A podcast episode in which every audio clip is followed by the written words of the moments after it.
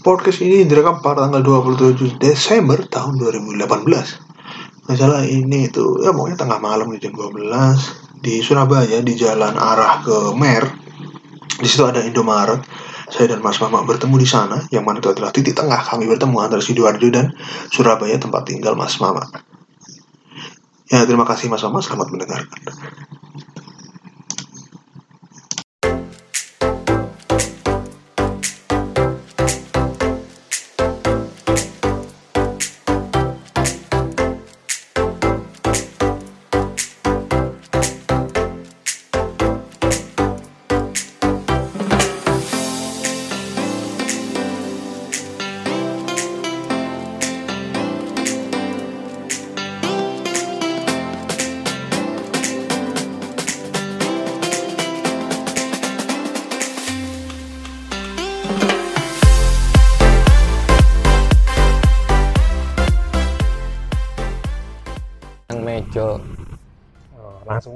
Kayak biasa nih. Oke. Okay.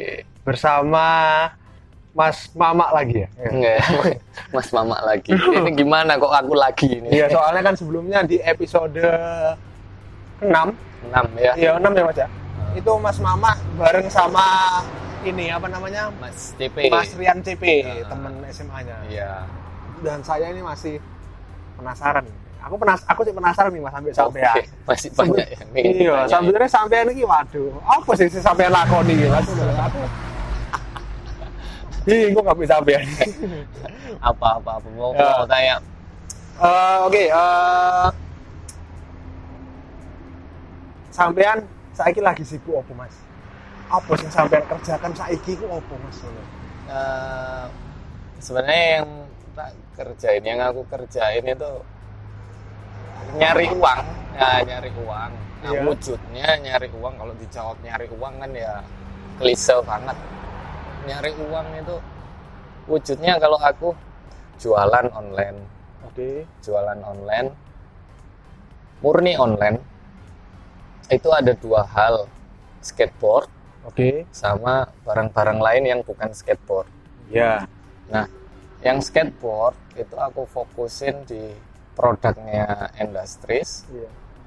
Itu aku jual secara aku jual dan aku distribusikan secara online, promonya, marketingnya, nyari pembeli dan lain-lain, nyelesnya itu pun online seratus persen.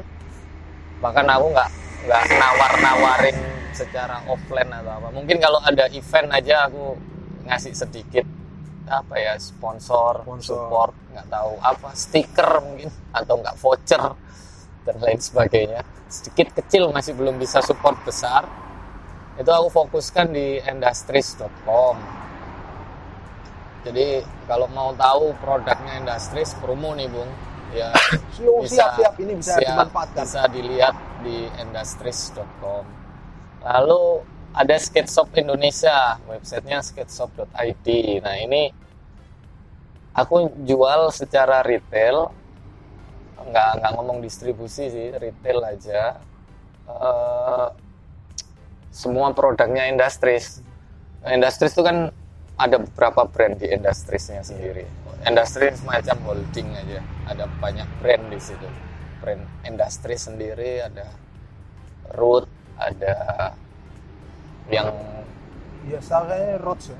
Roots, uh, Roots, Roots Hardware, terus ada aku sampai lupa ini uh, karena masih baru ya, ada ini apa N empat tujuh itu, oh, ada namanya gaya anyar uh, uh, itu ada apa ya wheel dan lain-lain, tapi masih masih proses, proses ya. Belum aku rilis. Terus ada macam-macam, ada fashion juga.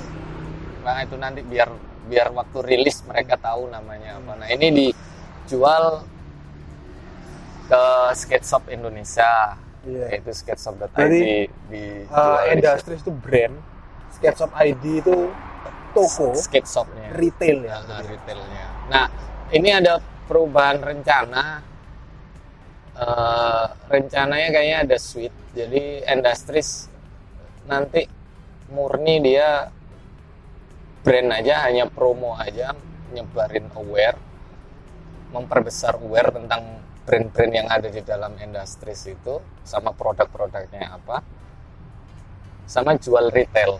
Oh. Nah, okay. Tapi melalui web, nggak nggak jual di di end user, nggak uh, di end user tapi hanya melalui web. Nah, oh. nanti distribusinya dipegang sepenuhnya sama Skateshop Indonesia. Oh, iya. Skateshop Indonesia juga melayani retail secara online, juga melayani pembelian untuk keperluan reselling atau oh. distribusi. Oh, berarti Skateshop I D lebih ke distributor. Ah, ini nanti ada perubahan itu. Jadi tahun depan di switch gitu. Jadi udah industri nggak ngurusi distribusi. Ada orang mau beli produknya industri langsung, langsung ke, ke Skateshop Indonesia, skateshop dot i d, ya udah di situ. Nah, ini nanti selain dari brand-brandnya industri, ada juga dari brand-brand lain. Monggo yang mau yang mau masuk sini, iya. silakan. Mau hanya untuk keperluan retail aja, monggo. Dibantu distribusinya juga, monggo. Oh, saya sudah masuk. Ya, F B S ya, saya F B S sudah ada F B S, terus ada Zlot. Nah, Zlot ya masuk Bang Iput. Nanti ya. Yang lain juga nunggu pelan-pelan. Nah, ini online, sepenuhnya online, nggak melayani offline. Nah, itu untuk yang skate. Lalu untuk yang non skate. Non skate, ya. Iya, bukan non skate sih, untuk semua barang, iya. segala macam barang itu aku taruh di indonesia dot com. indonesia dot com.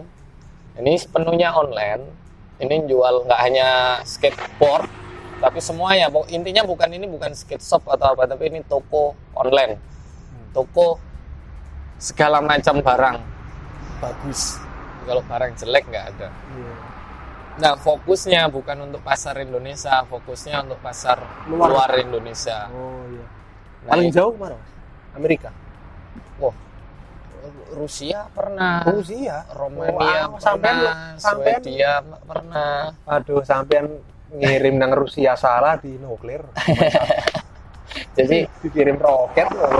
Itu, itu jadi ya jangan nanti jangan heran kalau buka website indonesia dot com isinya macam-macam, ada barang ini rusak saya. dijual, barang ini dijual, tapi memang fokusnya ini ke sana karena ya aku nggak menyalahkan kalau ada teman-teman di Indonesia, teman-teman lokal, teman-temanku sendiri ngomong indonesia dot com ini jual apa sih? Kok segalanya ada? Emang jual semua barang yang ada di Indonesia yang mau dijualin di sini monggo. Dan monggo kangkung monggo. Ya silakan kalau mau. Kangkung. Wong kapan hari rencananya tempe kedelai mau dikiloin juga di situ. Pokoknya aku nggak nggak ini karena ini sampean menghancurkan pasar tradisional. Oh enggak. Enggak ada enggak ya. Untuk keluar soalnya. Oh, okay. Ke, fokusnya luar. Range-nya di luar ya. Yang bisa dicakup oleh nah, pasar tradisional. Nah, jadi ini yang memotivasi sebenarnya. Dulu kan Indonesia itu jualnya barang-barang yang lucu-lucu kayak bandana, hmm, iya. kayak baju-baju bekas bermerek, nah, gitu-gitu. Apa yang sampean pernah kasih ke saya itu karpet, itu karpet apa apa? Ya itu karpet ya? Selimut, selimut Meksiko. Selimut Meksiko. Nah, itu jualnya yang lucu-lucu sampai akhirnya pasar di luar sana itu minta hal-hal yang seperti sekarang ini ada di Indonesia. Dia hmm. ada nggak barang ini? Aku tunjukin ini. Akhirnya berkembang. Bahkan aku sampai heran sendiri mereka nih. Buat apa beli? Kok mak beli gini, beli gini di sini? Karena katanya mereka ini adanya di sini gitu. Apa apa apa sih? Yang paling remeh apa sih yang sampai sampai terheran-heran? Paling remeh itu biji Soko Telik. Waduh. Jadi ada pohon saga. Iya. Pohon saga itu pohonnya biasanya ada di pinggir-pinggir jalan untuk penghijauan. Buahnya itu kayak pohon apa pohon asem gitu. Kalau itu udah masak pecah dia, krak, itu isinya keluar warnanya merah. Oh, iya. Dan itu bijinya keras kayak asem gitu, tapi warnanya merah. Nah ini ini tuh di luar sana di Amerika terutama pohon ini susah tumbuh. Tapi di sini tuh kalau di pinggir jalan ya berserakan gitu ya. Aku tinggal, ya? Iya, aku ambilin, aku jual. per seratus bijinya aku bikin satu kantong isinya seratus biji. seratus biji itu aku jual lima dolar. lima dolar berarti seratus Uh, tujuh puluh lima ribu tujuh puluh lima ribuan itu sekarang ribu. Dan dolar sekarang nah, itu ya laku ya karena mereka minta itu. Dan mereka di sana ditanam atau ada yang ditanam, ada yang dipakai untuk hiasan, perhiasan, untuk manik-manik, oh. untuk gelang, untuk anting, untuk kerajinan tangan gitu loh, untuk barang-barang handmade. Dan uniknya kalau ini udah jadi perhiasan, aksesoris, itu ada pembeliku yang ngejual kalung dari Soko Telik itu, yeah. Buah Saga itu, biji Buah Saga itu hampir seratus dolar jualnya. Oh, satu juta setengah. Katanya ini handmade, bikinan tangan dan lain-lain. Tapi kan wah luar biasa. Itu yang paling remeh. Terus dan memang uh, mungkin ya uh, orang Indonesia dan bedanya dengan orang Amerika, mereka lebih menghargai handmade ya. Ya, sama ini nggak usah ngomong handmade-nya ya. Kalau handmade mungkin orang kita masih aware dengan itu bahwa handmade itu memang luar biasa. Luar biasa, tapi untuk mengeluarkan uang nah, untuk itu masih ragu. Masih ragu. Sama ini satu hal yang dari pelajaran yang unik dari Indonesia, keberadaannya indonesia dot com itu. Orang luar itu ternyata lebih menghargai barang, apapun itu barangnya, selama barang itu punya nilai bagus. Punya nilai, ada value, ada value, nggak tahu fungsi, nggak tahu cerita, nggak tahu ini ini kondisinya yeah. seperti apa. Yeah. Itu kadang aku seneng ini karena dia ada pesoknya, oh. ada ada cacatnya apa. Nah, ini yang aku pelajaran berharga sekali. Orang kita ngelihat barang di seluruh Indonesia ini barang remeh apa, belum tentu sama menghargai mereka. Mereka itu, ya nyatanya aku ngelising, ngelis, ngelis semua barang yang ada di Indonesia itu. Ya ada yang nanyain, ya ada yang beli. Belum pernah ada yang menghujat, wah apa ini gini kok dijual gini-gini. Oh, ada orang Indonesia. Orang Indonesia, teman-temanku sendiri. Ya. Tapi dari sana jujur termasuk aku, mas, mama itu jualan apa sih? Aslinya aku pikir mangane, aku penasaran kenapa sampean kok dodolan iku. Loh, aku itu awal itu sama kayak kamu, Bung. Ngelihat di eBay, ngelihat di marketplace-marketplace luar sana, ini orang jual apa sih? Bahkan yang paling ngeri itu neneknya itu kukunya itu digunting. Hobinya neneknya itu kalau sama orang tuanya dia, misalnya papung gitu, yeah. punya nenek. Udah tua, yang rawat orang tuanya papung. Iya. Itu tiap sore seminggu sekali atau kukunya digunting. Nah, kukunya si nenek. Ah, digunting karena panjang-panjang. Orang tua, ah, yang... orang tuanya papung gitu misalnya. Nah, waktu motong ini dikumpulin, huh? kumpulin biar nggak berserakan karena nanti kalau udah selesai dibuang di tempat sampah. Nah, papungnya ini dia itu iseng lihat loh, kuku ini kok bentuknya lucu-lucu ya kalau dipotong gini. Dikumpulin sama dia, ditaruh di tisu, disusun gini, difoto, cekrek, dijual di eBay. Begitu ada yang beli, karena dia menilai isengmu ini lucu, isengmu ada cerita di situ. Terus potongan rambut, akhirnya dia ngelonjak, potongan rambut neneknya. Waduh. Terus. Wah macam-macam. Kalau akhirnya dari situ, aku tuh kan baca artikel itu hal paling aneh yang dijual di eBay. Ternyata ada. Ada. Aku nanti browsing di lama-lama neneknya meninggal, neneknya dijual. Giginya gitu ya. Ginjalnya dibuka. Nah, itu aku komentarnya sama. Ini orang nggak ada kerjaan atau apa gitu ya.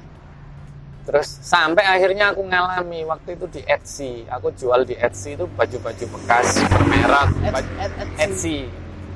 E T S Y.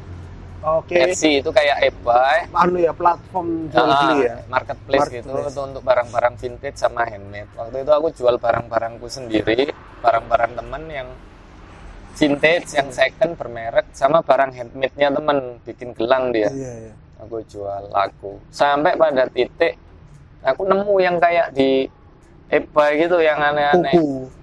Bukan, dia jual tali, tali itu dari akar pohon, dari. Uh-huh. Terus aku, di sini ada yang kayak gini. apa ya, tapi namanya aku masih nyari-nyari belum ketemu. Eh aku di jalan itu ketemu orang jual akar wangi. Iya. Akar wangi tahu kan? Yang dipikul iya. gitu. Oh, ini menarik. Aku beli seribuan satu ikat. Nah itu aku pecah jadi lima. Nah aku iketin baru jadi lima. Aku jual per ikatnya satu dolar. Loh. Terus laku. Karena untuk pengharum lemari, oh. untuk pengharum baju. Kalau kamu ngirim barang, bisa kamu patahin ini satu, masukin ke paket, jadi dibuka harum. Oh. Banyak yang beli. Ini kan remeh. Remeh, remeh. Loh, ini barangnya ngeremeh laku. Nah, dari situ aku dapat request yang aneh-aneh, barang remeh-remeh. Yang paling tara itu Soko Telik itu. Itu yang request orang Hawaii, katanya dia beli dari Thailand, dari India mahal, kamu ada nggak? Aku ada, aku jual. Terus akhirnya dari U S, dari mana beli, bahkan dari Thailand, India beli dari aku, dijual lagi. Ya wis. Terus barang bekas, waktu itu buku, buku, eh ada ini. Terus barang elektronik, barang elektronik ya saya lihat. Aku jual waktu itu. Pecah apa lensa lensa tak jual, bekasku lama-lama waktu dulu kan waktu filming skate dan lain-lain iya, iya. kamera yang kamera kamera aku jual gitu laku. Terus ternyata di gudang itu masih banyak barang-barang itu. Akhirnya aku wis ini tak jadiin satu wis iya, iya. mau dibeli borongan, karena aku nggak mungkin ngejual ini tanpa sebelumnya terjadi pembeli kan. Iya. Kalau di bahasanya orang dagang itu kalau nggak ada permintaan nggak mungkin ada yang jual. Tidak ada, maksudnya kalau demand nggak ada pasti supply ini nggak ada. Gak, nah, gak itu yang nah, akhirnya itu yang membuat pertanyaan-pertanyaan yang kayak papung kayak teman-temanku itu terjawab. Wong aku dulu lebih ini apa ini iya. orang kok ternyata begitu aku di ngalami terus aku jalani di jalan itu yang akhirnya jadi kesibukanku sekarang. Me, me, menyaingi kesibukanku jual skateboard. Oke, berarti dua sebenarnya sama. Iya, dua itu untuk. Eh tiga ding ya? Tiga. Ya, yang satu aku anggap, yang dua industri sama Skateshop Indonesia ini aku anggap satu skateboard, ya. Intinya skateboarding. Nah, itu yang ganggu apa ya bukan ganggu, menyaingi kesibukanku di skateboard, di bisnis skateboardnya ya Indonesia itu. Oke. Sama ini. Kalau masih tanya kesibukan lah itu. Uh, bentar mas, saya potong dulu ya. Hmm. Oke, okay, uh, berarti sampai memutuskan untuk jualan itu ya. Dari dua inilah mas ya. Uh, ya uh, ada iya. yang lain sih jual jasa, kayak papung. Oh iya. Freelance, nah bahasanya gitu. Itu. Uh, ini sebelum ke jual jasa. Mas. Uh. Uh, kan pullback ke background pendidikan sampai ya. Yang saya tahu sampean I T S Teknik Mesin. Ya. Ya, ya. Sarjana. Enggak, aku diploma. Diploma tiga. Iya. Diploma tiga Teknik Mesin memutuskan untuk menjual barang-barang nah. remeh. Nah, gini, Mas. Oh, skateboard enggak remeh loh. Enggak, maksudnya Indonesia. Indonesia ya. Ya, ya yang mengganggu ya. Kesibukan ya, hari ini. Gini, itu. Maksudnya skateboard kan enggak real hasilnya, Mas. Maksudnya sampean dengan seumuran uh-huh. begini hasilnya juga sampean rasakan sendiri kan. Uh-huh. Ya ndak sebanyak seandainya kalau sampean memanfaatkan titel background pendidikan sampean uh-huh. menjadi pekerja kantoran, uh-huh. atau jadi B U M N atau jadi P N S uh-huh. kan bisa. Nah, itu kenapa yang... jalan itu tidak sampean ambil? Nah, itu agak flashback jauh ke depan, tapi sebenarnya ke belakang.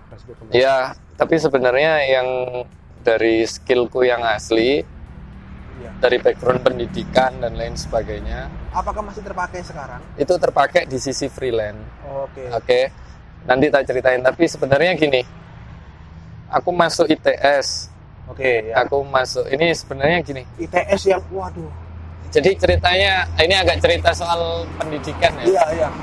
Ini yang pengen saya kuak, kenapa lulusan I T S ber, memutuskan untuk jualan skateboard dan barang aneh-aneh. Sebenarnya hanya hanya di satu hal yang ya masih kecewa besar aku sama ya sama apa ya namanya kehidupannya kita ini atau lingkungannya kita. Oke, ini yang pengen saya korek mas. Hajar mas. Jadi gini, dalam apa ya, kita ngomong ilmu gitu ya. Oke. Okay. Manusia itu harus berilmu. Yeah. Nah, untuk mendapatkan ilmu itu bisa ngaji, sekolah, kuliah, dan lain sebagainya. Berguru ke siapa yeah. ilmu. Nah, aku sampai pada satu pertanyaan waktu itu, kenapa kok kita harus berilmu? Waktu kuliah itu? Enggak, waktu masih kecil. Oh. Jadi gini, flashbacknya jauh. Waktu aku kecil, keluargaku ini kurang mampu. Iya. Yeah. Untuk beli buku sekolah itu belum bisa. Waktu zamanku kan nggak seperti hari ini, sekolah ada perpus, buku gratis, dan mungkin ada sekolah gratis, tapi zamanku nggak ada. Waktu itu aku ingat dua kali momennya. Yang pertama waktu mau masuk T K, aku diundur. Harusnya tahun ini tapi diundur karena masuk T K diundur. Uh, uh, karena bapakku sakit, terus bapakku pakai uangnya untuk berobat. Terus bapakku sempat ngomong di depanku, aku inget banget, ojo sedih Bung. ngomong gini uh, ngomong gini nah, sekolahnya nanti dulu ya, dipakai bapak untuk berobat, tapi pasti sekolah kamu. Oke, aku iyain. Karena aku masih kecil, ngerti apa yus, ya aja lah. Ya wis, yang penting aku udah sodolan. Enggak, enggak, bukan bukan itu. Aku masih ada pikiran, oh, yang penting aku sekolah. Yang penting aku udah dijanjiin sekolah. Masih ja- keinginan sekolah cukup tinggi. Iya, kan anak anak kecil itu kon gak sekolah dah, kamu gak sekolah dah gitu. Uy, aku pengen sekolah gitu. Padahal ya gak ngerti di sekolah ada apa. Ngertinya menyesal, setelah sekolah menyesal. Apa ternyata di sekolah bisa bermain, bisa belajar, dan lain-lain. Nah, sejak itu bapakku itu nulis di dinding huruf A B C sama angka satu dua tiga. Aku diajarin. Jadi masuk T K aku udah bisa baca, oh, udah iya. bisa berhitung satu dua, baca dieja. Jadi biar nggak telat gitu. Yeah. Tapi ya hasilnya di diajari lagi gitu. Cuman lebih cepat prosesnya. Itu momen itu. Terus masuk S D, masuk kelas satu. Bapakku sama ibuku terkendala uang lagi, sehingga waktu daftar ulang, aku udah diterima di sekolah di S D sini, di Surabaya sini. Yeah. Waktu daftar ulang kan ada biaya, nggak ada uang. Akhirnya nggak ikut daftar ulang. Sehingga pas waktu hari H masuk sekolah, aku mau masuk itu dianterin ibu. Kan bapakku oh, yeah. yang nganterin daftar waktu itu bapak. Terus waktunya daftar ulang, bapak kambuh lagi kambuh sakitnya, lagi. Uangnya kepake untuk itu, akhirnya nggak daftar ulang, akhirnya diputusin nanti aja pas masuk sekalian daftar ulang. Oke. Pas masuk diantar ibu, bukan bapak, bapak kan yang ngerti proses semuanya, yeah. tapi karena sakit nggak bisa nganter. Waktu nganter ibu itu ditanya sama pihak sekolah, loh ini belum daftar ulang, nggak bisa ini masuk. Oh. Harus selesaikan daftar ulang dulu. Nah, maksudnya ibu saya. Ya ini mau sekalian daftar ulang, iya. tapi ya namanya waktu itu obrolan birokrasi ya. Ibuku agak, wong ibuku masih muda waktu iya. itu ya, agak ah kok gini nggak sekolah di sini nggak paten oh, gitu. Langsung. Iya, karena agak ketus ini nggak boleh, nggak iya, iya. boleh ikut sekolah dan lain-lain. Kena omongan yang mungkin nggak pas di hatinya ibuku. Buku pulang, ngomel-ngomel, gini-gini terus bapakku kan sakit ya wis nggak bisa apa-apa. Akhirnya ibuku mutusin bawa aku ke Tulungagung. Oh iya. Karena orang tua ibuku kan Tulungagung, aku sekolah di Tulungagung. Tulungagung hanya satu hari. Satu hari. Jadi udah masuk sana, didaftarin, langsung masuk hari itu juga. Hari kedua sekolah kan tanggalnya sama maksudnya iya. ya semua satu Indonesia waktu itu. Hari kedua masuk.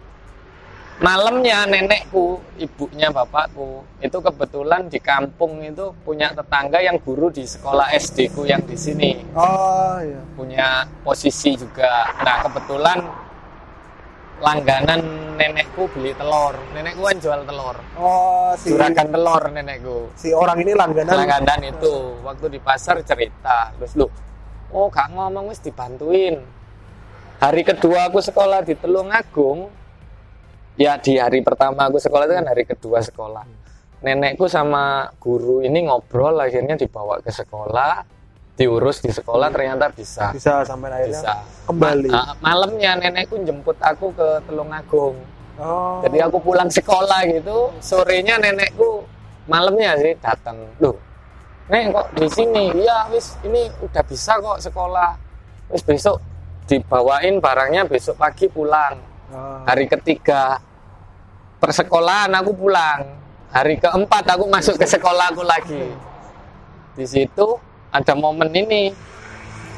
Loh, kamu kok punya buku ini? Duduk, iya. Duduk satu bangku sama temen. Loh, kamu kok punya buku ini? Buku apa? Aku nggak punya. Iya, iya. Cuman punya buku tulis toh. Terus guruku nanya, udah dibuka semua bukunya? Belum, Bu. Oh, aku nggak punya buku. Loh, kok belum punya? Lah aku baru masuk hari ini. Terus temanku ngomong, ini murid baru, Bu. Baru masuk hari ini. Pindahan ini, Bu, pindahan. Bed, bed bajunya itu bed Tulungagung masih. Oh, ya wis nggak apa-apa, ikut sebelahnya. Oh, taruhan buku. Ah, aduh. Aku pulang ngomong, banget, ya? ngomong ibu, apa dikasih tahu sama guru. Apa pulang itu dikasih daftar buku sama harganya. Tak tunjukin ke ibuku. Aku pulang, Bu, ini tadi dikasih ini. Lo beli buku ini. Bu, mahal ya. Bapakku ngelihat, gini aja pinjem temenmu, nanti difotokopi. Hmm. Terus, oh gak apa-apa gitu, gak apa-apa. Akhirnya aku pinjem temenku. Waktu itu masih pinjem bertahap, kan iya. Ada enam atau delapan buku, aku pinjem dua. Tak kasih hari kelima, tak kasih pulang sekolah hari kelima, pulang tak kasih sama ibu, dibawa ke fotokopi. Pulang kerja sore itu dibawa ke fotokopi. Ternyata fotokopi ya lumayan, ibuku nggak ada iya, uang. Mahal loh kan, buku paket-paket itu kan. Iya, ya, cuman segini-segini buku ya. Dibawa pulang, ngomong ke bapakku, nggak ada uang gini-gini. Terus bapakku sih lihat bukunya gini. Nah aku ini habis maghrib, ibuku jam lima kan pulang kerja, terus yeah. Fotokopi. Aku habis maghrib ke masjid, ikut ngaji, pulang yeah. Habis isya, hmm. isya di masjid terus pulang. Pulang itu, pikirku wah ada buku ini, oh, bisa tak baca, fotokopian dan lain-lain. Sampai di rumah, loh, bapakku itu gambar di buku tulis itu. Bikin apa Pak? Ini ngopi bukumu. Itu momen yang gila, ini orang hari ini aku mikir cukup inspiratif, nggak punya uang sampai iya, iya, sampai rela jadi buku itu digambar ulang, iya, ditulis iya. Ulang sama bapakku yang kondisinya sakit nggak bisa ngapa-ngapain, sambil rebahan sandaran di kasur gambar di bawah. Itu tak ingat detik itu, aku cuman ngomong di kepalaku itu kalau ada buku mumpung belum belum apa nggak bisa megang buku, yeah. meluk, mumpung masih bisa buku itu, apa megang buku itu atau baca buku itu, gimana caranya buku dibaca sampai habis, diingat-ingat. Oh iya iya betul. Waduh. Jadi waduh, waduh waduh. Terus akhirnya sejak itu setiap kali ganti cawu, bukan semester ya, cawu dulu cawu, ya. Ha, cawu. Ada buku baru aku pinjem, aku baca. Kalau bisa dibeliin dibeliin, tak baca. Bodoh amat ini belum waktunya atau apa, baca semalam itu satu buku dua buku tak baca habis. Selama enam tahun di S D. Iya wis, ada L K S, ada soal aku kerjain. Jadi pokoknya tiap dapat buku seminggu dua minggu itu pinjem udah selesai. Baik itu pinjem, beli atau atau apa, udah pasti aku selesain seminggu dua minggu pertama sejak buku itu aku dapat. Nah dari situ, nah, hubungannya ke yang nah ini tadi. Dari situ aku ini kan bertanya, nah. Karena flashback ke situ, aku ini orang tua itu sampai maksa diri sampai kayak gitu untuk bisa nyekolahin anaknya supaya berilmu. Sampai pada masa aku S M P eh, mau habis kitan itu loh, kelas lima kelas enam yeah. S D, aku tanya ke guru ngaji, karena yang ngasih tahu omongan ilmu itu kan guru ngaji, harus berilmu. Kenapa harus berilmu? Oke. Karena flashback itu ya. Tadi, ilmu itu sekolah dan Dan kalau nggak berilmu, nggak berilmu itu emang kenapa? Iya. Kok harus berilmu, Pak? Padahal nyari ilmu susahnya kayak gitu. Iya, iya. Bukan susah manusianya, akunya iya. yang nuntut ilmu, tapi orang di sekitarku iya. bersusah payah. Kayak gitu. Terus katanya kalau punya ilmu bisa jadi pegangan, bisa ini. Intinya mengurangi pekerjaan. Mengurangi pekerjaan. Jadi gini, kalau hari ini aku bisa menganalogikan. Kalau pekerjaan itu sebuah usaha, sebuah gerak, sebuah pikiran, sebuah effort. Iya. Kerja Demi itu mendapatkan income. Sesuatu ha, atau apa. Dengan ilmu itu semuanya akan berkurang. Contoh paling simple, ada televisi. Iya. Awal penciptaan televisi nggak ada remote. Untuk bisa ganti channel, orang harus maju, deketin T V, ganti channel. Ini kan butuh usaha, iya. butuh kerja. Kalau ini dikonversi ke energi, butuh satu sendok, dua sendok makanan. Satu, dua sendok makanan mungkin harganya seratus dua ratus rupiah. Nah, ini kan kerja, akhirnya uang butuh biaya. Ini kalau dikonversi. Nah, dengan ilmu, pekerjaan bisa diminimalisir. Oke. Okay. Okay. Dengan ilmu, akhirnya orang bisa nge-read, menciptakan remote. Oh, akhirnya iya. orang nggak perlu ke sana. Iya, iya, iya, iya. Dengan ilmu kita bisa punya create gadget, akhirnya nggak ada lagi surat menyurat yang butuh effort sedemikian rupa, nggak iya. perlu berkuda ngirim surat iya, dan lain-lain, ngabari orang sekampung ah, ah, dan lain sebagainya. Itu yang aku dapat. Tapi kenyataannya waktu aku lulus S M A, iya. jadi dari situ aku S M P sampai S M A aku program, aku besok mau jadi apa? Aku program, aku ngambil pelajaran ini, yeah. ini yang harus aku prioritaskan pelajaran ini. Dan kebetulan itu sukaanku. Aku kan seneng angka, yeah, yeah. seneng. Oh, sampean ini ya, matematik ya? Matematika, fisika, yeah. seneng seneng angka karena huruf A sampai Z itu kan dua puluh enam yeah. jumlahnya. Kalau angka kan cuma nol sampai sembilan, cuma sepuluh. Ini lebih gampang diingat daripada dua puluh enam. Mas, tapi masalahnya kan sebelas, sebelas, sebelas, lima juta. Tapi tapi kan hanya memvariasikan sembilan hal. Iya sih, iya, iya. Kamu lebih susah bersosial loh daripada ngurusi matematika. Iya, betul, betul. Karena itu tadi satu tambah satu sama dengan dua, tapi kamu ketemu orang si A, belum tentu si A itu bisa suka sama kamu. Iya, itu.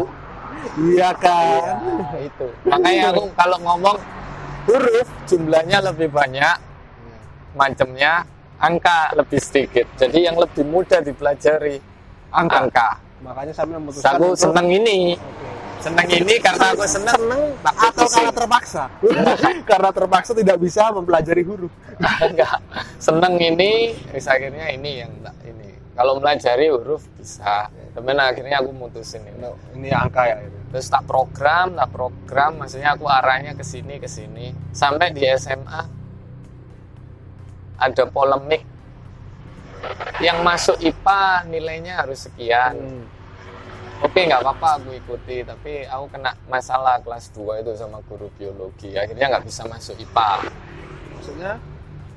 Karena nilainya kurang. Sama guru biologi mau sebagus apapun pelajaran biologi itu tetap dikasih nilai lima apa enam gitu. Karena sampai ada masalah. Iya, ada masalah. Ya, waktu itu kan udah main skate toh. Udah. Oh, iya iya iya iya. S M A kan S M A udah gila-gilanya main skate. Terus ketemu fenomena itu bahwa orang ini diharuskan berilmu tapi kok dipaksa untuk bekerja. Ngejar nilai. Oh, ngejar nilai. Masih itu waktunya. Sebenarnya yang didapat itu nilai atau ilmu. Karena kenyataannya waktu aku masuk kelas tiga, aku kan milih bahasa. Iya. Oh, waktu itu masih I P A I P S bahasa ya? Enggak, hanya sekolah, enggak enggak semua sekolah ada bahasanya. Oh. Tergantung sekolahnya itu nyediain apa enggak. Aku masuk bahasa. Di bahasa ini teman-temanku orang pinter-pinter. Orang-orang berilmu semua. Segoblok-gobloknya orang di bahasa, anak bahasa, ilmunya itu ngeri-ngeri. Hmm. Terbuktinya waktu ada cerdas cermat okay. di sekolah ngelawan anak wis umum. Yeah. Satu sekolahan guru itu heran, ini anak bahasa kok bisa ngalahin anak I P A, anak I P S ya? Karena? Ya karena ini orang berilmu semua, hmm. orang pinter-pinter. Nah pertanyaan kenapa kok mereka nggak bisa masuk I P S? Padahal secara nilai, maksud, maksud gini? Uh... Bukan secara nilai, secara kemampuan mereka pinter I P S, yeah. aku pinter I P A. Tapi, Tapi kena... secara nilai nggak. Nah jadi ini. Ini kayak gini analoginya kalau disambungin ke T V. Aku bisa bikin remote, iya. tapi kenapa aku bikin remote kok ditolak? Oh iya iya. Bikin remote ditolak karena dianggapnya kalau bikin remote kamu kan males. Oh iya. Kamu kan is ini yang gerak ini yang bagus. Nilai itu ngapain nilai? Aku kalau ngobrol sama temen di bahasa itu nilaiku bagus. Hmm. Tapi aku nggak pinter. Buat apa? Bisa nggak? Hmm. Bisa, bisa terjadi itu. Tanya guru. Iya kan bisa. Tapi kalau nilaiku jelek, padahal sebenarnya aku pinter, nggak bisa. Kalau nilainya jelek pasti goblok. Oh gitu ya. Berarti ukurannya, nah ini kan keliru. Artinya kayak gini. Kalau balik ke T V, kamu duduk diem dari jauhan T V, kamu pencet remote-nya, tahu-tahu ganti channel. Orang itu kan hanya ngomong, mana kamu lo nggak ganti channel? Yeah. Kamu hanya ini, sama kayak kamu udah ngabari papung di Sidoarjo, sudah, udah tak WhatsApp. Mana kamu lo nggak ngirim surat? Nggak ada orang berkuda ngirim surat ke sana. Yeah. Aku nggak ngelihat papung baca suratmu, baca pesanmu, lo udah tak. Kalau lebih klimaks lagi, lebih ngeri lagi telepati. Tuhan sudah memberitahu kamu, sudah lewat wahyunya, iya. lewat ini. Mana nah, saya nggak lihat? Nah, kalau orang mempertanyakan nilai, berarti kan orang yang berkeyakinan bahwa Tuhan itu ada kan berarti kayak, mana Tuhan itu? Iya, iya. iya. Mana, ini agak dalam pun ini iya, obrolannya, mana kamu Tuhan ngomong. Itu? Ya, gimana mau? Tapi iya. kan loh, aku, aku yakin ada Tuhan. Berarti orang terlalu... mengagungkan nilai ya, mengagungkan nilai, mengagungkan cover, mengagungkan, iya. tapi nggak ngelihat sebenarnya ilmu. Seperti apa, apa ini berilmu atau enggak. Nyatanya mereka ya, oke okay ini loh, maksudnya oke. Okay. Aku ngerasain dari itu, itu yang yang agak ini lagi. Terus masuk kuliah, akhirnya aku kesulitan dari bahasa ke I T S. Susah kan, iya. ke I P A waktu itu S P M B atau susah, sebenarnya ikut I P C campuran, iya. jadi bisa milih I P A I P S. Aku nggak ada rencana masuk I T S, aku dipaksa, bukan dipaksa, disarankan keluarga masuk I T S karena saudara-saudara dari bapakku itu I T S. Ada yang I T S jadi Jadi, jadi pegawai, jadi orang lah ya. ya. Definisi orang di sini kan, wah karyawan tetap di sebuah ya, perusahaan. Jadi apa? Seperti ya. itu, nah pengennya seperti itu. Nah aku tanya, Sisi, ini ini dikeru, diperjelas. Bapak udah meninggal, tapi saudara-saudara oh, yang masih tahu. Udah nah, meninggal, bapak ya? Aku meninggal kelas dua S D. Oh berarti nggak lama setelah nulis ya, nulis gambar itu? Itu kelas satu. Jadi tanya itu aku ingat. Omongan ilmu biar mengurangi kerja dan lain-lain, tapi di S M A yang diburu nilai, nilai, nilai, ditunjukkan nilai, bukan ilmu yang didapatnya, tapi nilainya, ukurannya itu.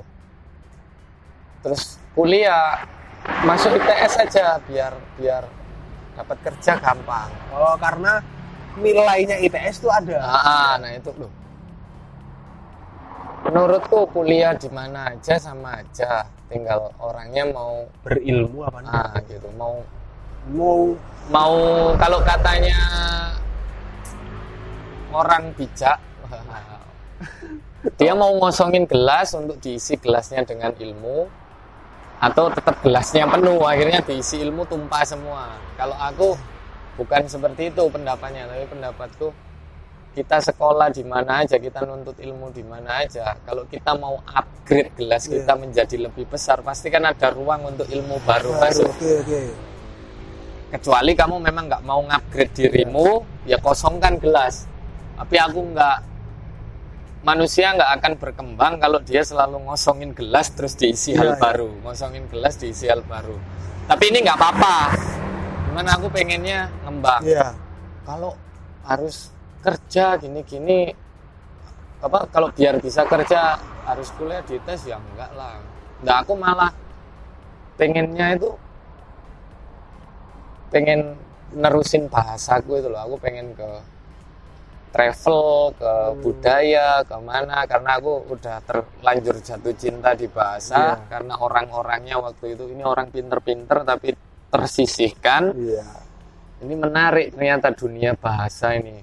Ada orang ini, ada orang ini, ada sejarawan, budayawan, dan lain-lain, diploma, dan lain-lain. Kegiring ke I T S, harus I T S. Oh iya. Sama orang rumah, akhirnya is, aku bingung milih apa ini. Akhirnya milih S satu Informatika. Oh, karena aku, yang aman-aman ya? Oh enggak, yang ngeri. Maksudnya paling enggak kalau lulus aman lah, cari kerja gampang. Enggak, enggak ya? Informatika itu kriterianya apa, persaingannya paling tinggi. Oh. Jadi ini, ini paling aku gak keterima. Hmm. Nomor dua Psikologi U N E R. Oh iya. Nomor tiga eh sorry nomor dua Teknik Mesin I T S. Iya. Nomor satu Informatika I T S. Ah, nomor dua Buat. itu nomor tiga Psikologi U N E R. Temen Kurian, temen S M A. Wah, ngomawur kamu milihnya. Ini kamu nggak keterima, nggak keterima, nggak keterima, wis nggak lolos. Ini mana ada strategi apa ada jaringnya yang paling remeh iya. biar kamu keterima. Enggak, aku nggak pengen keterima intinya. Aku tak nanti wis aku nggak keterima di I T S gini-gini. Kalau mau ini ya wis.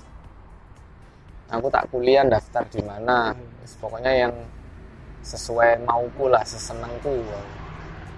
Waktu itu ya soal travel, pokoknya mau di wisata atau ya, apa yang gitu-gitu lah, yang bisa bepergian. Bidang, bidang pariwisata. Nah, pengennya gitu, manfaatin bahasa aku sama ketemu orang banyak dan lain-lain.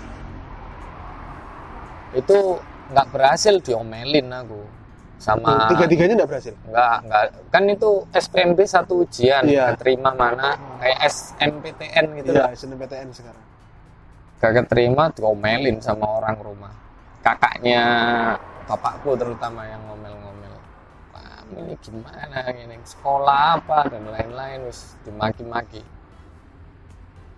Kakakku, kakak sepupuku datang. Terus kamu daftar di I T S yang D tiga aja. Oh.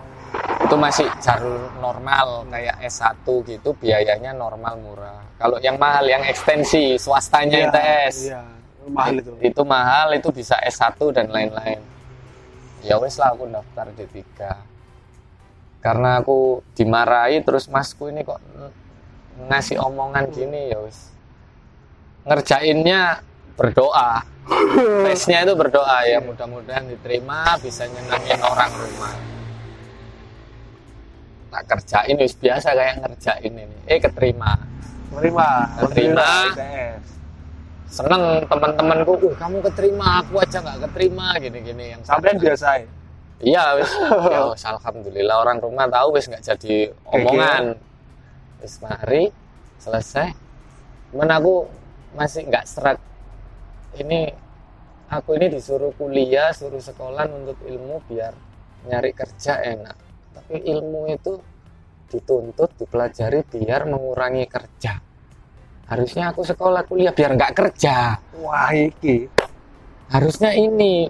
Nah itu karena unek-unek yang sedemikian itu, triggernya awal dari bapakku yeah. yang itu itu perihnya nggak karuan. Itu tak pegang terus, aku pegang terus selama kuliah itu. Kuliah ini apa sih? Kenapa orang kok kuliah selalu biar kerja gampang? Yeah. Apalagi di I T S biar kerja gampang nyari kerja. Kok nggak ada yang biar nggak kerja, biar nggak kerja? Itu aku nyari tahu itu, akhirnya ketemu bahwa pendidikan itu ada dua, jenjang profesional sama jenjang pendidikan. Jenjang pendidikan itu yang strata S satu, S dua, S tiga. Itu arahnya untuk mengembangkan ilmu. Oh. Bukan untuk bekerja, tapi untuk bekerja. Mengembangkan ilmu yang sudah ada. Iya. Untuk yang bekerja itu jalur profesional, itu diploma D satu, D dua, D tiga, D empat. Ada yang strata S dua, ada diploma tapi strata S dua, nggak tahu D delapan apa hmm. D berapa istilahnya. Itu nggak ada di sini, mentok D empat. D empat itu strata apa sejajar S satu. Adanya hanya di Jepang.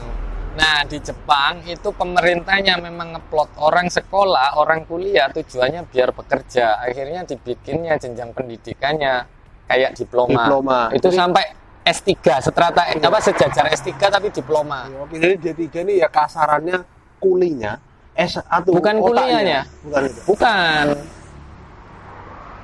D empat, D tiga, D empat itu sejajar orang S satu. D tiga nggak ada sejajarnya di strata. Ini orang dititik tujuannya untuk bekerja. Oh. Kalau orang strata, strata satu, strata dua, strata tiga, S satu, S dua, nah. S tiga itu itu orang dididik tujuannya bukan untuk bekerja, tapi ngeriet ilmu atau ngembangin ilmu biar semakin maju. Oh. Bukan untuk bekerja. Iya, iya, iya. Nah, ini ini sebenarnya konteks berbeda banget ini. Ya, ini ini ini yang aku pahami ya dari aku pelajari. Oh, berarti ya benar kalau aku bekerja wis mlebu di telu.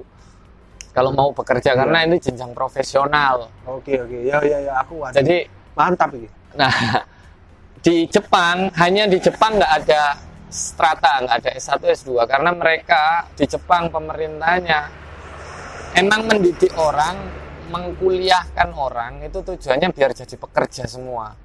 Itu makanya ada diploma, D satu, D dua, D tiga, semacam itu, D empat. Terus di apa gitu itu sejajar S dua, S dua-nya diploma sampai diploma yang sejajar S tiga, S tiga ada di sana. Tapi itu memang kembali lagi hanya untuk bekerja. Iya, itu fokusnya di makanya di diploma, pendidikan diploma pendidikannya itu lebih banyak ke praktek teknis itu. Praktek, praktek. praktikum, praktikum, lebih praktikum lebih banyak, lebih konkret. Jadi satu materi enggak di satu bab itu enggak dipelajari konsepnya, lebih itu konsep kamu pelajari sendiri di rumah. Dosen lebih ngefasilitasi ini fungsinya ini loh, ini penerapannya gini, selesai. Tapi kalau di S satu ini arahnya untuk ngembangin ilmu, jadi harusnya tanggung jawab. Kalau orang ngerti ya, kenapa aku masuk S satu, kenapa aku masuk diploma, itu nggak asal milih dan memahami. Ini harusnya dia punya tanggung jawab. Semua lulusan S satu, S dua, atau S tiga dia bukan ngelamar kerja, tapi dia mengembangkan ilmu. Nggak tahu itu wujudnya nanti ilmu yang dia kembangkan menghasilkan lapangan kerja atau menghasilkan ilmu baru, iya, sehingga iya. akhirnya satu lingkungan ini yang dipenuhi oleh orang yang dimana ada S satu-nya atau S dua, S tiga, kehidupannya lebih Baik. berkembang, peradabannya lebih ya, maju. Peradabannya lebih maju, betul. Jadi bukan aku S satu biar bekerja enak hmm. dan lain-lain, enggak. Nah ini yang salah kaprah dan ini nggak di nggak disampaikan waktu kita kuliah ospek atau apalagi di ospek hanya diajari kita agent of change, kita tukang demo dan lain-lain, membawa perubahan, nah, berikan aku sepuluh pemuda iron stock apa kayak guys dan lain-lain. Kita sebagai mahasiswa itu harus membela masyarakat dan lain-lain apa, tapi nggak dikasih tahu yang masuknya kita. Nah itu akhirnya yang bikin aku memutuskan. Awal aku kalau aku nggak cocok di Informatika teknik mesin, maksudnya kan teknik mesin, aku mungkin setahun toh aja di sini, tahun depan aku ikut kampus lain, aku daftar di kampus lain. Tapi karena satu tahun aku mempelajari mengetahui itu, akhirnya aku punya ya namanya aku main skate ya, masih gila-gilanya main skate.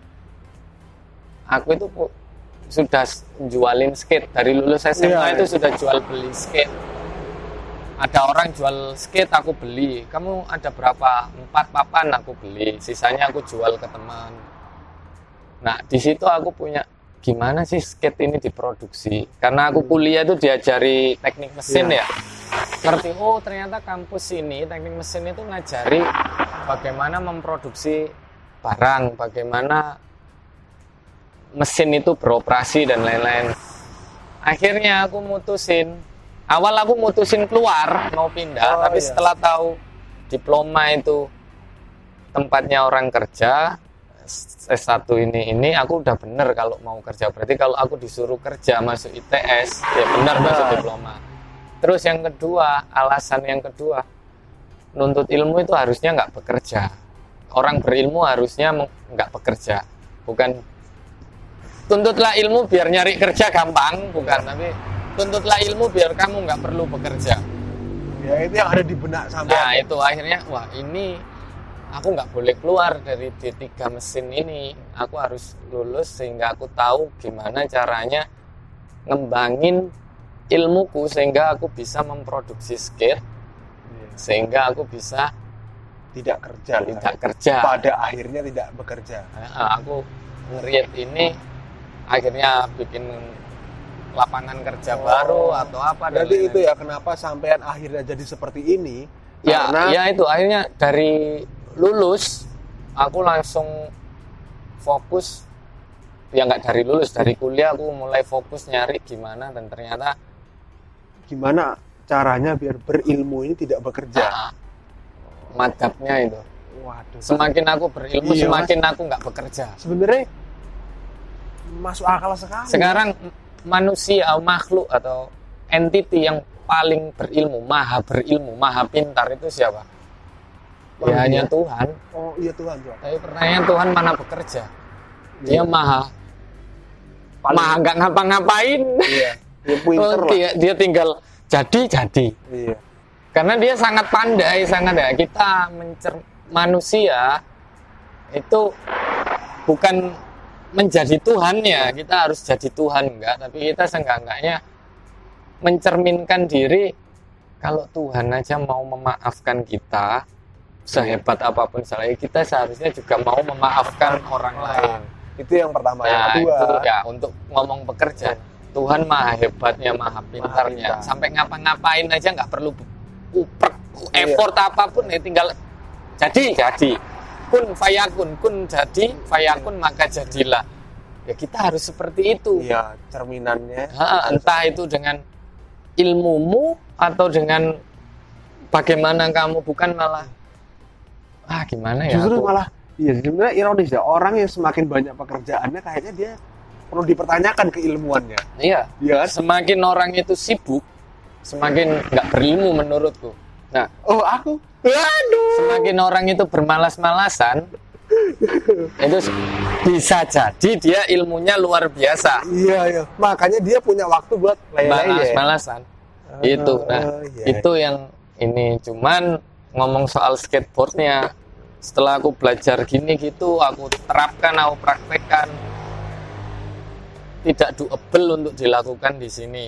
Yeah. Secara finansial, secara yeah, ini akhirnya sampean menerapkan apa namanya uh, makdab itu tadi di industri skateboard uh, secara finansial tidak mendukung ini untuk ngomong gimana caranya produksi skate itu yeah. Nah, aku kan punya ilmunya bisa tapi aku nggak punya finansial untuk mendanai ini untuk terwujud dan kalaupun sudah terwujud itu nggak doable karena industrinya di sini demandnya belum sebesar iya. itu, jadi untuk ada ini belum bisa. Akhirnya ini aku cancel, aku jadiin brand itu, aku mulai ini dan aku bisa akhirnya ngontrol kualitas dan lain-lain karena aku ngerti. Jadi kalau ngobrol sama orang manufaktur, nggak tahu di luar sana, nggak di Indonesia ya, aku bisa ngobrol itu kurang begini kurang begini tapi secara teknis nyambung hmm. Tapi kalau aku nggak punya ilmu produksi ilmu manufaktur teknik mesinnya tadi ya aku nggak ngerti jadi hasil kuliahku background ilmuku kepake di brandku iya iya ya. Terus pengalamanku selama kuliah dan lain-lain kepake juga di aku kerja freelance aku pernah oh, kerja iya. Ya, Kay- kayak bantu kontraktoran temanku ngerjain ya, apa ya. ngerjain ya. Pokoknya yang sisi ya, konteks, mekanikal konteks kerjanya sampean akhirnya cuma jadi freelance lah mm-hmm. Jadi bukan freelance. Ya intinya tetap aku paksa gimana caranya nggak kerja nggak hmm. kerja ya termasuk Wih. Aduh sumpah mas aku membuka pikiran banget ya sini mas semakin orang berilmu harusnya dia semakin nggak bekerja, nggak effort, nggak ada iya. effortnya kurang, jadi nggak nyusahin orang. Iya, maksudnya dia effort kecil tapi impactnya besar lah, ya. hmm. Dan income yang masuk juga besar, otomatis gitu. besar. Karena impact yang dihasilkan, impact itu kan manfaat ke orang lain, iya, iya. bukan bukan malah nyusahin orang, malah mem- menjadikan orang ataupun mempersulit, ataupun mempersulit diri sendiri, malah bikin orang berjibaku dengan pekerjaan. Malah sekarang banyak orang berilmu tapi gobloki orang, minteri iya. orang, iya. itu bikin orang jadi repot sama pekerjaan yang dilimpahkan ke dia. Dia wis wis nggak mau tahu, aku pokoknya selesai. Tapi bukan, oh ini gini loh, ada solusi gini, karena dia punya ilmu. Tetap selesai, tapi senggangannya malah ngurangi dia bekerja gitu loh, oh, iya. mengurangi effort dia. Tapi kan banyak itu sekarang, contoh nih jalan ini iya, iya. tahun kemarin jalan di aspal, Tret.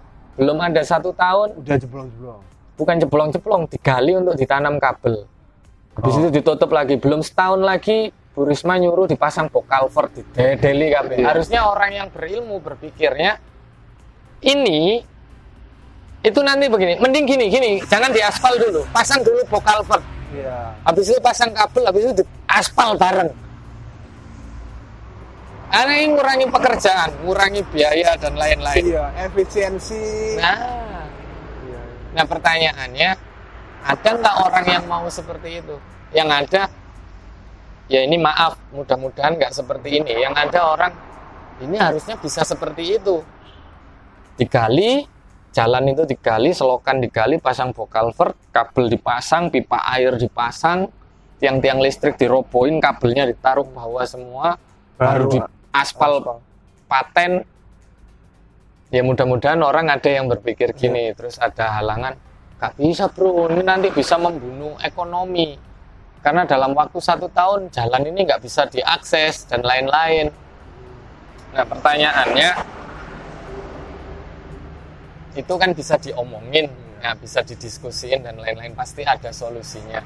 Karena kalau ngomong jalan kan banyak jalan menuju Roma, tinggal mau gimana iya. ini itu bisa. Tapi hari ini tuh ya mudah-mudahan nggak kebanyakan orang ini gini aja loh, ini gini, nyari gampang ya, biar apa ya, biar nggak susah-susah untuk untuk di pikiran dia. Dia iya. lebih milih wis gini aja, habis itu malas-malas, nanti kalau ada apa-apa lempar ke orang lain.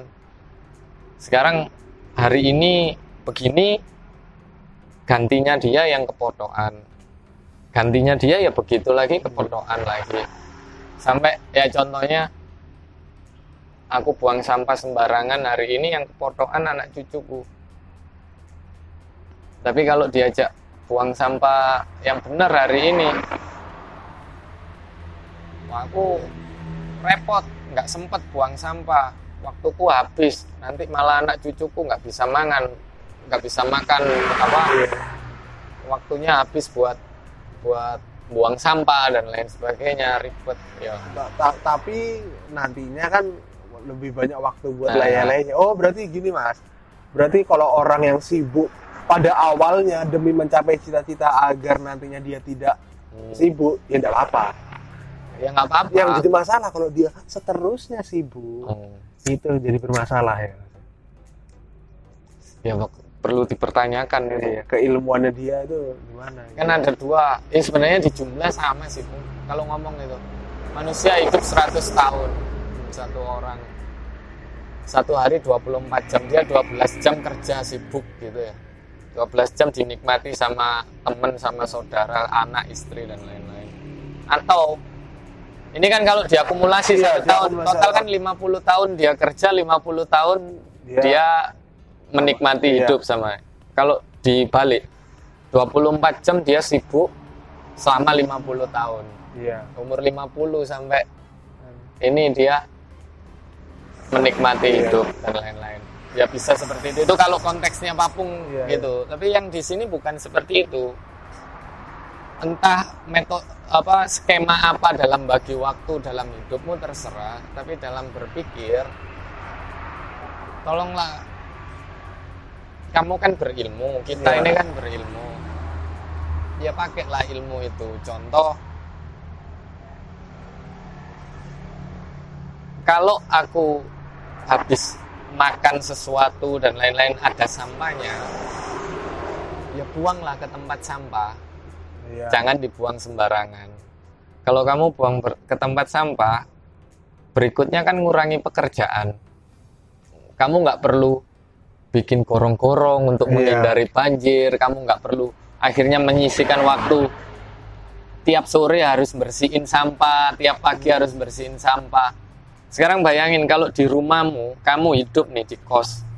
Tiap habis baju kamu pakai, kamu ganti nggak kamu taruh cucian, tapi langsung kamu cuci bareng kamu mandi. Gitu terus, kamu nggak bakalan punya cucian. Ngurangi pekerjaan udah. Iya, iya. Dan effort yang kamu lakukan sebenarnya waktu mandi, effortmu sepuluh, tapi mandi sambil nyuci baju, ya sepuluh sebenarnya. Ngurangi pekerjaan. Terus orang makan di rumah. Habis makan cuci piring, taruh ke ini. Ya nggak ada effort. Daripada habis makan taruh, habis makan taruh, akhirnya nanti kalau numpuk baru dicuci. Ini effort. Rumah ada kotoran langsung dibersihin. Begitu ngelihat kotoran dibersihin. Jangan nunggu kotor atau nunggu sore baru disapu, dipel. Tapi begitu kelihatan kotor, kan kamu jalan nih di dalam ya. rumah, lo kotor. Ya udah diambil sambil dibersihin. Yes, effortnya. Ya itu waktu yes. itu juga. Nah, ini orang berilmu. Iya iya, oke oke. Nangkep ya konteksnya ya, itu ya, yang dimaksud. Bukan bagi yang kayak tadi dua belas jam, ya. bukan itu. Nah, yang bikin orang sibuk itu yang seperti ini. Nah, aku ngomongnya orang ini orang yang malas, yang ketemu kotoran langsung dibersihin, habis nyuk, makan langsung dicuci, habis pakai barang dibalikin lagi ke tempatnya. Ini orang yang malas. Kalau orang yang giat, dia akan bagi jadwal. Sore bersih-bersih, jam segini cuci piring, hari Minggu nyuci baju. Ini, ini orang yang giat. Karena apa? Orang yang giat itu orang yang punya energi lebih. Cucian menggunung dicuci. Kalau yang ini tadi energinya kan dikit, effortless ya. Effortnya sama waktu dia. Jadi yang lebih berilmu sebenarnya yang malas. Yang malas ya, aku ngomong yang malas. Orang malas ini. Menurut istilahku, ya, itu ya. istilah yang tak pakai. Jadi aku nih orang yang malas. Karena apa? Tiap habis pakai barang aku balikin lagi ke tempatnya. Bukan nunggu ini berantakan baru tak beresin gitu, karena diberesin ini butuh tenaga, ini butuh sesuatu yang namanya nggak males. Oke oke, siap. siap. Itu nggak punya aku, itu yang nggak tak punya. Jadi kayak gini, aku online jual barang, cret. Ada yang nggak bener, waktu yeah. misalnya aku ben- ngelising barang ada yang nggak bener, langsung tak benerin waktu itu. Seret, wong ini pas tak lihat yeah. ya tak benerin. Kecuali ini kasusnya beda. Kamu masuk pintu rumah, engsele tuklek, tau apa, patah, ini kan langsung benerin butuh waktu ini. Yeah. Nah ini ditaruh dulu. Tapi kalau masuk rumah lo ada kotoran, yeah. ya udah dibersihin. Sarang laba-laba. Nah, udah bersihin langsung. Sekalian melewati. Tapi kalau yang parah gitu kan ya nggak bisa. Nah sama kayak ini mau ngaspal jalan, ya kan daripada ngaspal jalan terus didodoli mana pasang kabel, iya, iya, iya. kan mending nanti setelah digali ya diaspal lagi, sekalian aja ngaspalnya. Oke, iya, iya. Kan ini mas sudah satu jam. Berarti oh, mungkin ya kesimpulan yang saya dapat akhirnya ya kalau kamu tanya di awal kesibukannya iya. aku. Kesibukannya aku yaitu jualan di industri Skateshop Indonesia, indonesia dot com. Dan terus juga masalah yang lain kayak aku freelance dan lain-lain itu aku pakai background pendidikanku. Oh, jadi ya, di bidang I T ada. Ada yaitu pengalaman teknik, waktu kuliah ya, karena kuliah aku sipil ada juga. Nimbrung di teman-teman elektro, hmm. akhirnya ngerti itu, ya wis itu yang tak pakai. Jadi it, kalau ditanya kenapa nggak kerja dan lain-lain, sebenarnya itu sebenarnya aku mau kerja, cuman malu sama ijazah. Oh. Aku punya ijazah, kok malah bekerja ya? Bukan sebaliknya, karena hari ini banyak temanku yang ngomong, aku punya ijazah kok nggak bisa kerja ya. Iya oh, ya, berarti pola pikirnya harus dirubah lah ya, harus dirubah. Iya, menurutku itu ya, mungkin aku yang salah ya, tapi ya mudah-mudahan enggak. enggak. Ya menurutku itu ya, itu yang bikin aku itu. Nah, kesibukanku ya wis itu, hmm. kalau aku nggak kerja, bukan nggak kerja sebenarnya. Itu tadi loh yang dimaksud kerja itu effortless, makin males makin ini, dan sudah terwujud dengan yang sampai lakukan sekarang ya, yang lakuin sehari-hari itu. Oh, nah, aku effortless dan impact-nya cukup ya, hmm. kalau dibilang cukup, nggak ada cukupnya untuk hidup. Tinggal kita yang hidup mau membatasi nggak. Oh. Karena aku punya istri, punya anak, aku sendiri, aku ngelihat ke aku sendiri, aku ke, lihat ke anakku, ke istriku. Sebenarnya mereka hidup ini butuhnya seberapa itu terukur. Oh, yang nggak terukur itu kan mereka yang nggak membatasi diri kayak yeah. aku. Ya ini kalau ditanya cukup, cukup. Cukup. Akan nggak cukup bukan dari penghasilan atau pendapatan kita, tapi akan nggak cukup kalau kita nggak membatasi diri. Kayak aku nggak membatasi diri ya, nggak cukup. Ya, kamu contoh ngobrol ini, nggak yeah. kamu batasi satu yes. jam, ambiar ya, nggak nggak terus apa nggak nggak berhenti ngobrol yeah. terus kita, makanya dibatasi itu ya, sama kayak gitu hidup juga gitu. Nah, untuk masalah cukup enggak, tergantung kamu batasan kita, atur yeah. batasannya, lalu carilah penghasilan pakai ilmu. Iya yeah, oke okay, oke. Okay. Yang effortless tapi income-nya uh-uh. besar dan nah, syukur-syukur kalau bisa membantu banyak orang di sekitar. Uh-uh. Ya mudah-mudahan aku belum belum bisa sih sampai titik itu ya, tapi paling enggak effortlessnya itu ya, sudah effort, terletak. Iya, aku pengennya gitu. Ya itu sih yang aku wah ini pengen banget bisa bantu banyak orang karena effortless. Ya ini waduh Mas, sebuah obrolan yang sangat menginspirasi dan. Tapi membuka... pertanyaanmu tadi yang sajane lapo sih iki, wong iki lapo ya, ya itu. Kejawab nggak? Kejawab, kejawab, kejawab. Aku ngerti akhirnya kenapa sampean. Sebenarnya lapo iki ku lebih ke sampean ini I T S tapi kok nggak, ngon kok nggak kerja sing jelas ngono lho. Ya kalau ya, kerja jelas. Kerja jelas dalam apa ya? Dalam stigma masyarakat Indonesia. Ya, tapi pernah ternyata, pernah dijalani. Terus terang pernah tak jalani. Pernah sampean jalani tapi ya balik lagi ke hidup ini biayanya berapa? Kamu kerja gini cukup nggak cukup? Itu kayak gitu, jelas enggaknya itu. Kamu tanya kerja yang jelas, siapapun orang yang ngomong tanyain kerja yang jelas itu seperti apa ya. Kalau berani nanya ya, tanyain kerja jelas itu seperti apa, deskripsikan ukurannya apa. Begitu jawab, ya bisa untuk memenuhi hidup. Hidup dipenuhi seperti apa ukurannya? Ya untuk begini, begini, begini, oke itu berapa misalnya. Ini ngomong konkret, kita hidup lima juta sebulan. Oke, begitu disediain lima juta tiap bulan. Pertanyaan yang tanggung jawabnya, bisa nggak membatasi diri untuk tidak lebih dari lima juta? Setelah dapat lima juta. Nah, nah ini nggak ada, ya kan nggak jelas juga. Ya, ya. Nah, balik lagi ke konteks depan. Yang dimaksud jelas itu yang mana? Iya. Itu tapi kita nggak oh, ada, okay, yang okay, berani, iya, iya, iya. ada yang berani, nggak ada yang berani, nggak berani itu. Nah. Itu nggak perlu disodorkan ke orang, nggak perlu dipaksakan ke orang atau apa bosannya udah wedes nang wong, nggak usah plot ke, ke diri sendiri aja. Ah, aku segini, yo aku agak ini loh, aku pernah kerja di Jakarta, kerja genah kerja, pak plot aku sebulan lima ratus ribu di Jakarta pun lima ratus ribu. Waduh, kayak apa? Dan hari ini temenku yang sama-sama ngasih inspirasi, ngasih tips dan lain-lain untuk bisa hidup di Jakarta sebulan lima ratus ribu. Hari ini dia di Spanyol, hidup di Spanyol, dan hidup dengan apa yang dia ini, jadi bartender, jadi ini. Dan aku ngomong ya ini wujud konkret dari membatasi diri, membatasi hidup. Dia punya istri orang sana, dia berkeluarga. Dan oke, berarti ya tadi dengan effortless kita mendapatkan income lebih, men- lebih menolong banyak orang.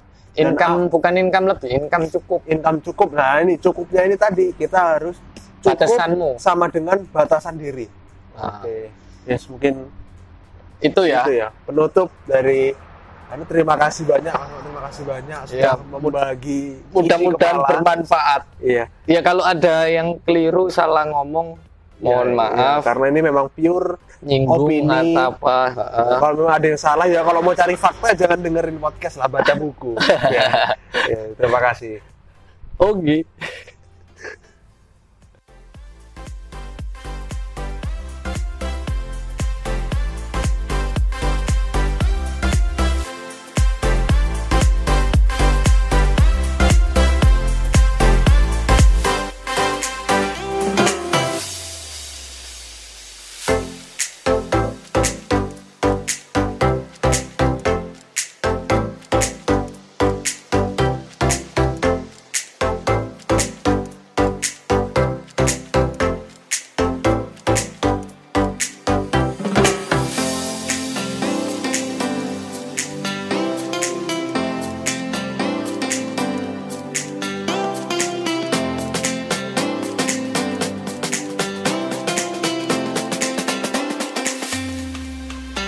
Thank you.